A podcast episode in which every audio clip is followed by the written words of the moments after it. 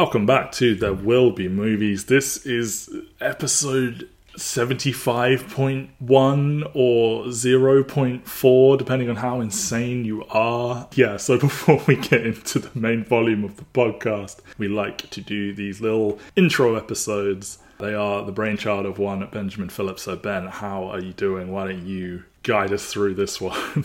I'm okay. I yeah, I enjoy them. They're like nice little respites to ease you into Right. the headspace of a new miniseries. right. Like The- I know they're short, I know they're sweet, but it's basically just this thing is like, right, we're coming off of doing kind of like ten weeks of Marvel stuff. yeah. And now we're back in discussing big boy cinema because we're finally doing our final volume of There Will Be Movies. At Yes. least for now. I mean, maybe we come back in like 10 years and do the 2020s. I think it's more likely we do the 2020s than the 70s. Like, there, I I like a number of movies from the 70s. I don't think I could create a list of 25 with you that I would enthusiastically podcast about. I mean, I could do it, but I also think the 70s has kind of got that thing where it's like, it's interesting as like a transition from old Hollywood to kind of the, the scuzzy New York stuff that's coming out towards the end of the 70s and the birth of Spielberg and Scorsese and like Lucas and all those people. And Coppola, obviously. But yeah, like it, it's definitely kind of getting out of our wheelhouse where we basically would just be doing a list of like, here are the best movies of the 70s that everyone tells you to watch because we don't have that like. yeah, I th- I think that's the thing. I don't have, and you'll probably hear some of that in this volume too. All the other ones, we've each had these like little sentimental faves that would probably not show up as highly on a list from like the BFI, the AFI, you know, the the various listicles you see. They're just like deeply, but you know, like me with fucking Empire Records and, and stuff like that. Those don't exist as much the further back we go, and the '70s one would just be a straight up. These are the top 25 consensus picks, give or take a few. like, something else to acknowledge. We will hit 100 episodes by the end of this volume, and that feels like a good, clean time to stop. And you know, talking about maybe one day coming back to the to do the 20s because of my broken brain, that would make in my head that would force us to do 150 because that's cleaner than 125. So we'd have to do the 70s and the 20s. But I mean, maybe by then I've watched more '70s movies that like are like weirder, and I come in and go like, right, Matt, we're going to talk about the fucking like most obscure bullshit movies from the '70s. And you're like, fine, I'm along for this ride. I mean, I'd love to do an episode on Mikey and Nicky. Like that is one of my favorite movies Sure. in the '70s. Definitely kind of like undersung, and we would get to do a female-directed movie from before the '90s. yeah. Yeah, yeah that is that's that's kind of like the the big caveat is that like we've tried to be diverse in previous series. We've kind of tried to highlight kind of like the Hollywood stuff, but it gets really hard when you get to the eighties. So there's a sort of kind of one in there Yeah, towards think- the end. I think we could have we could have maybe like forced one on, but again, it would have been very forced. Like I feel like every other decade, it's been like there are picks of directors who are like obvious best of the decade contenders or like be- like movies that like are close to us that are obvious to pick and then in the 80s it's kind of I mean is, is it like it's first time Amy Heckerling and then is it Amy Spheeris as well who's got like a couple of movies in the 80s Yeah.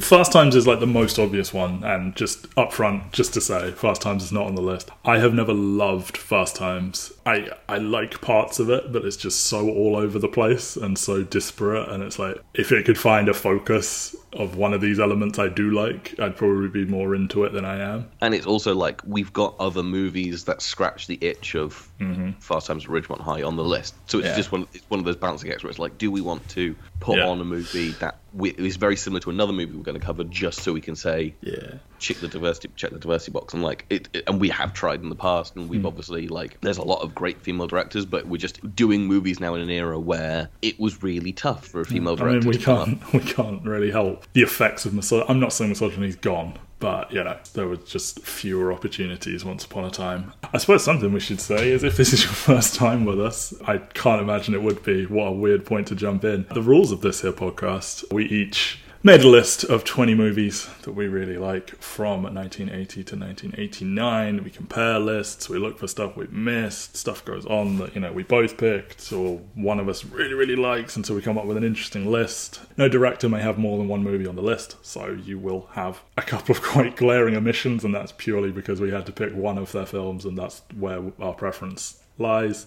I think we have once again managed to get at least one, I think two from every year. We may Yeah, have we, managed this, is, again. this is our easiest year in terms of like managed to get into every single year Yeah. from the decade. So that, that's that's the pod. Again, I can't imagine this is your first time with us. If it is, go back and listen to all the other decades. I will say I think the podcast has gotten better with each volume. Maybe that will hold true for volume four, the 80s. But certainly, I think uh, the 90s was our best one so yeah, far. I think I think if you listen to our '90s miniseries, then you will kind of get the vibe of what we're going for. Especially now, like I'm looking at the list of movies during the '80s, and like the 2000s, the 2010s. There's a lot of kind of, and it's because I love them, but there are Hmm. quite a few like Eat Your Vegetable movies on those lists, and I feel like Yeah. the '90s and the '80s kind of avoids that. the 90s was a, such a fun list and, and like you know we we brought this 80s list together quite quickly but i remember distinctly when we finished it i was like this list fucking fucks man. Like this this rules. I don't know if i would go as far as say it's better than the 90s but it, it still has that like we're all over the place genre wise like the 90s let us do some genres we just had not touched in the first two volumes. And that will i mean uh, we haven't never done it but just to just to say our first episode which you will hear either later today or in two days i can't decide on when i'm going to post this episode it will be a horror movie because episode one will be the shining. And we did get out and stuff like that but you know horror hasn't been a huge one. We didn't do many comedies and, and, and family films at one point and we got to do more of those in the 90s so uh, i think again we'll, we have a lot more genre variety there's a lot of tonal whiplash in the first sort of i think six or seven episodes it goes wildly in the sort of serious fun direction back and forth um, Yeah, I'm, I'm can- looking. At, we've got like six movies you could call horror movies Yeah. in this volume. Like, but again, we're we're in this era where it's kind of people experimenting more with genre when they're Well- making kind of blockbuster stuff, and you just kind of throw things out there and see see what happens. Yeah, and as I've said many times, like I'm I'm a big old baby about modern horror films because they're all centered around jump scares and just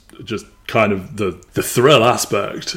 But I would actually describe myself as quite a big fan of earlier decades horror. I've never been into like the just Jason Bateman's character in Juno, who's just like super into like the most gory possible like stuff. I've never been into stuff. yeah, exactly. I've never been into that, but like there is an era of horror that I very much fuck with, and uh, yeah, I think going to these earlier decades, it, it may surprise people that to hear me, who is on record as like, oh, I won't watch any of the scary films. I'm really into them, so yeah. That's really it from my perspective. Ben, have you got anything else you want to say before we embark on our possible final journey in There Will Be Movies? I'm excited to have some fun watching some of these movies. There are some like this is probably the miniseries with the most first time watches for me. Right, yeah, sorry, I, I was actually thinking that, that like I was surprised to realise that there's one in particular I feel I feel we need to dedicate this volume to the future Mrs. Phillips. I don't know if she's actually the future Mrs. Phillips. You know, you can work the admin out amongst yourselves, but she and I, I think, have more of a passion for some of these movies than you do. Maybe I force her onto that episode. As We like a can do special that. guest for that one. we can do that, or at least for like a little intro or or, or a monologue or something. Uh, unofficially, Yeah, no, she she will be joining me for most of these movies because like I know she's excited to watch quite a few of them. Like Yeah. she watched The Shining for the first time two nights ago, and Mm. I was at a wedding yesterday, and I basically like was walking home talking with my finger the entire way home. And she was like, "I need you to stop this." I this." mean, that's fucked up for one thing. we can unpack that at some point. I think that's as good a, an ending as any, and uh, a good segue into, as I said, episode one, which you will hear very, very soon, will be The Shining. We'll see you then. Thanks, man. Matt?